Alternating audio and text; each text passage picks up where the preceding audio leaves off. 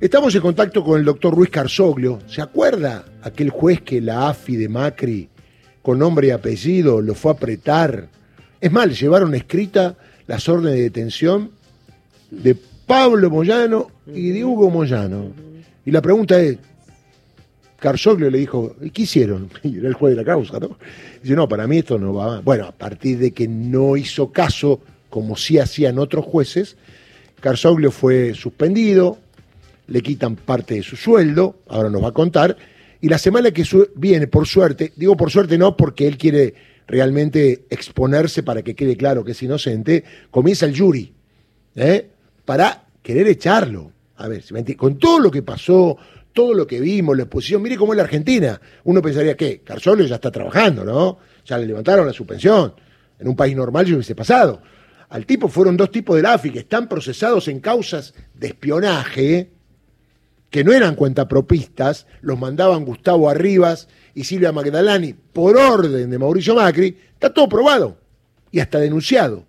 Y ahora el que tiene que sufrir esto, esta estigmatización, lamentablemente, es el doctor Luis Carzoglio. Doctor Carzoglio, ¿cómo le va? Aquí Darío Villarroel, de Pase lo que pase con todo el equipo. Un abrazo grande. ¿Qué tal, Darío? Buenos días, gracias por haberme llamado. Bueno, le pregunto esto, ¿usted le siguen descontando el sueldo? ¿Cobra algo usted mes a mes? ¿Cómo es la situación? Yo cobro, yo cobro eh, el 60% del sueldo. Me, me retienen el 40%. ¿Desde hace cuánto? Y hará aproximadamente tres años. ¿Tres años? Sí, me tienen descontado 8 millones de pesos. Ay, ay, ay. Y dígame una cosa, con todo lo que se supo, se blanqueó, hasta algunos reconocieron el hecho ¿Por qué no, no murió el Yuri? ¿Qué pasó? ¿Por qué sigue vivo? no, no, yo le, explico lo siguiente. El Yuri este data del año 2015. Ah, se lo, se lo trajeron de nuevo, está así. y se basa en imputaciones que van a ser rebatidas una por una en las audiencias. En imputaciones de entre el 2009 y 2012. Bien. Y hay una última que está referida al colegio, al allanamiento, a un allanamiento del colegio de abogados de Avellaneda Lanús, que está ingresada después, pero el resto son todas imputaciones, le repito, que la vamos a rebatir y la vamos a desvirtuar, ¿no? Porque es una historia muy larga el tema este de Yuri. Eh, se origina en, en, en, en, principio en dos problemas, un problema que tuve yo con una secretaria, que no es problema, eh, que no fue problema, y después un, un problema que tuve yo con una Fiscalía de Avellaneda, nada más. Ahora, eh, doctor, eh, ¿por qué tanto tiempo está un jury abierto?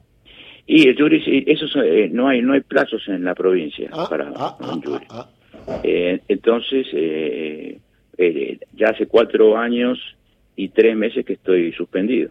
Ahora, dígame una cosa, supongo que el hecho de lo que fue de esa apretada que le hicieron durante el gobierno de Macri tuvo que ver con acelerar esto, uno intuye que es así, ¿no?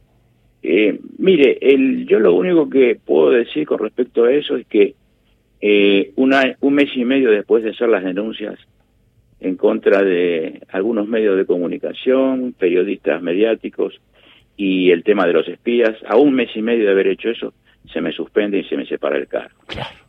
Pero no es por eso, teóricamente.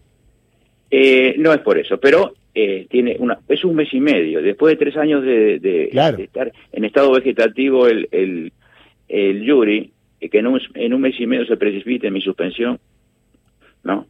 Pero bueno, eh, de todas maneras, yo les digo que si hay alguien, si hay alguien que, me, que me haya querido castigar con todo esto o que yo pague un precio muy caro, se, se han equivocado y vamos a, a través del jury vamos a, a desvirtuar un montón de cosas y vamos a señalar algunas cosas más. ¿Y quién cree usted que, movilizó esto? ¿Tiene algún personaje? Bueno, yo no, no tengo, no, no, no. usted sabe lo que yo, de, la, de aquellas personas de las cuales yo hablé sí. y las denuncias que hice. Totalmente, está todo entonces está, al aire. entonces está, está bien en claro que pudo haber sido de ese lado, ¿no? Pero vamos a ver. qué. Pero le repito, este jury eh, va a aclarar un montón de cosas más. Y y, especialmente sobre lo que se me imputa a través del jury, ¿no? Así que tenemos los elementos, tenemos 55 testigos a favor nuestro contra 30 de la, de la acusación y la acusación está a cargo del Procurador General de la Provincia de Buenos Aires, ¿no? Ah, claro. Por ahí viene la mano. Eh, no, en realidad el, la, acusación, los, los que me acusan en el jury fueron el Colegio de Abogados de la Provincia de Buenos Aires y la Procuración General. Como tenía que unificarse la, la, acusación, el acusador, se eligió como acusador al, al doctor Contegrán. ¿no? El doctor Contegrán, esto lo digo yo, que fue sorprendido en un momento clave, eh, en un almuerzo en la zona de San Isidro, con Mauricio Macri. Esto lo digo yo, eh, no usted.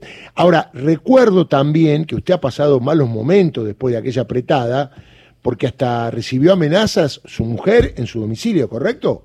Sí, no, no, eh, amenazas de muerte el mismo día de, eh, el mismo día en que yo di a conocer el, el, rechazo de la detención de, Pablo Moyano y después sí, después hemos comprobado con, con mis abogados que me siguieron después de, esas denuncias, de esas, de esas, de esas de amenazas de muerte de mis denuncias, me siguieron tres meses más, tres meses más.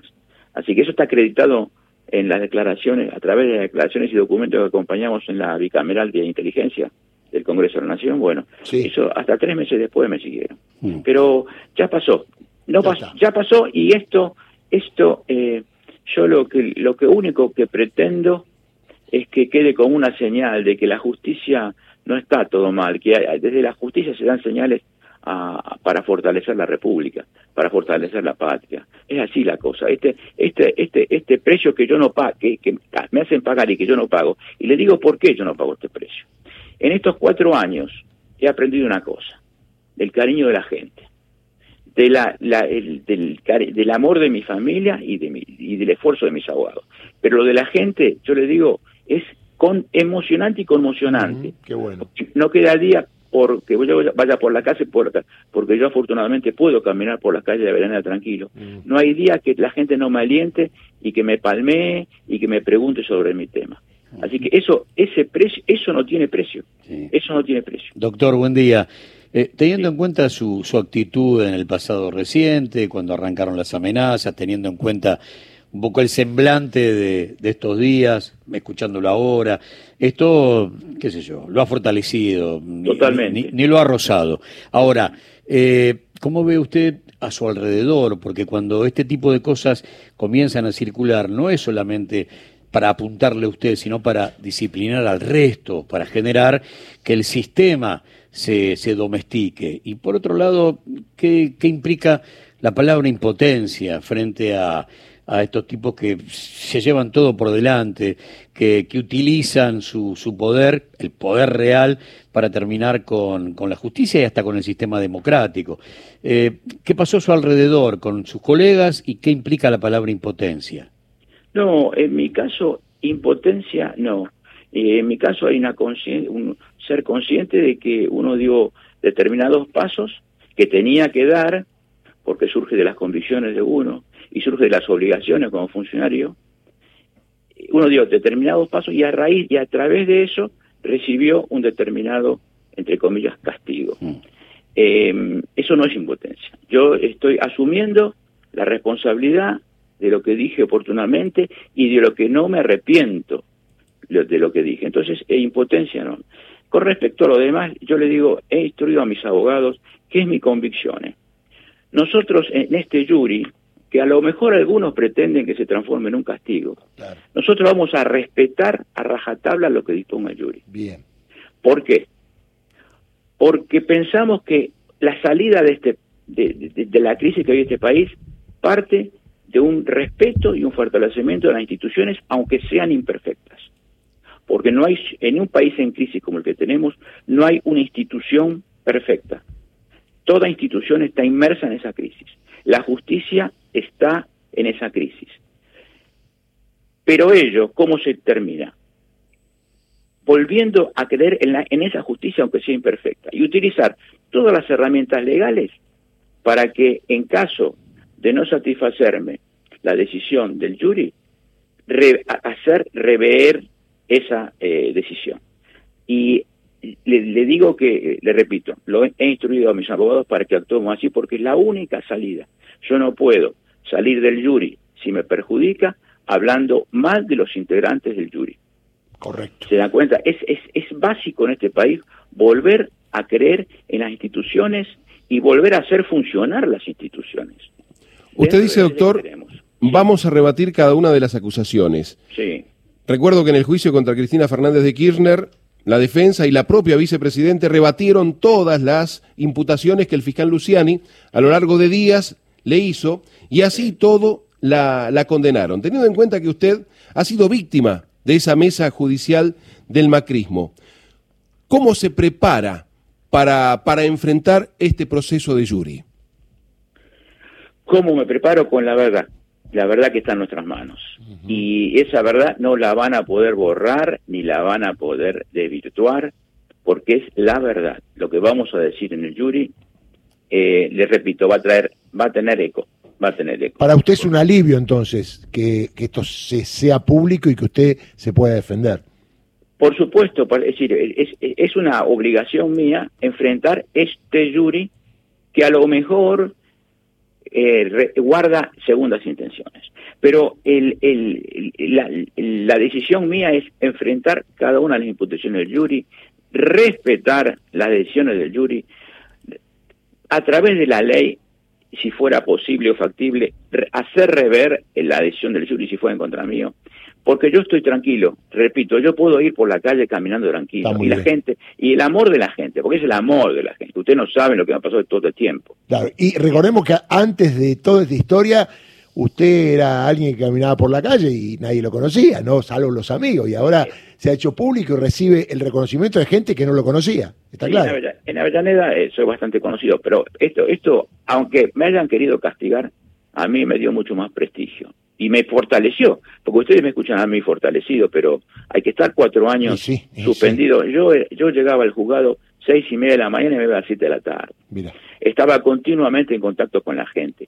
En el jury vamos, a, vamos a, cuando me toque hablar, voy a hacer una reseña de lo que he hecho yo en ese juzgado y de lo que he hecho por la gente, pero administrando justicia. ¿eh? Acá el que, el que, el que cometió un ilícito era castigado, pero también yo actuaba en función de lo que dispone la Constitución Nacional, con la presunción de inocencia, ¿entienden?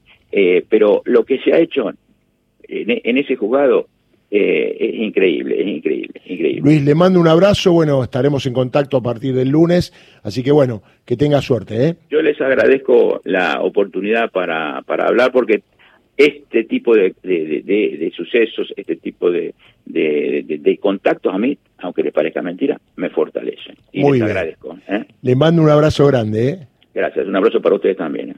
Che, ¿cuántos jueces habrá que llegan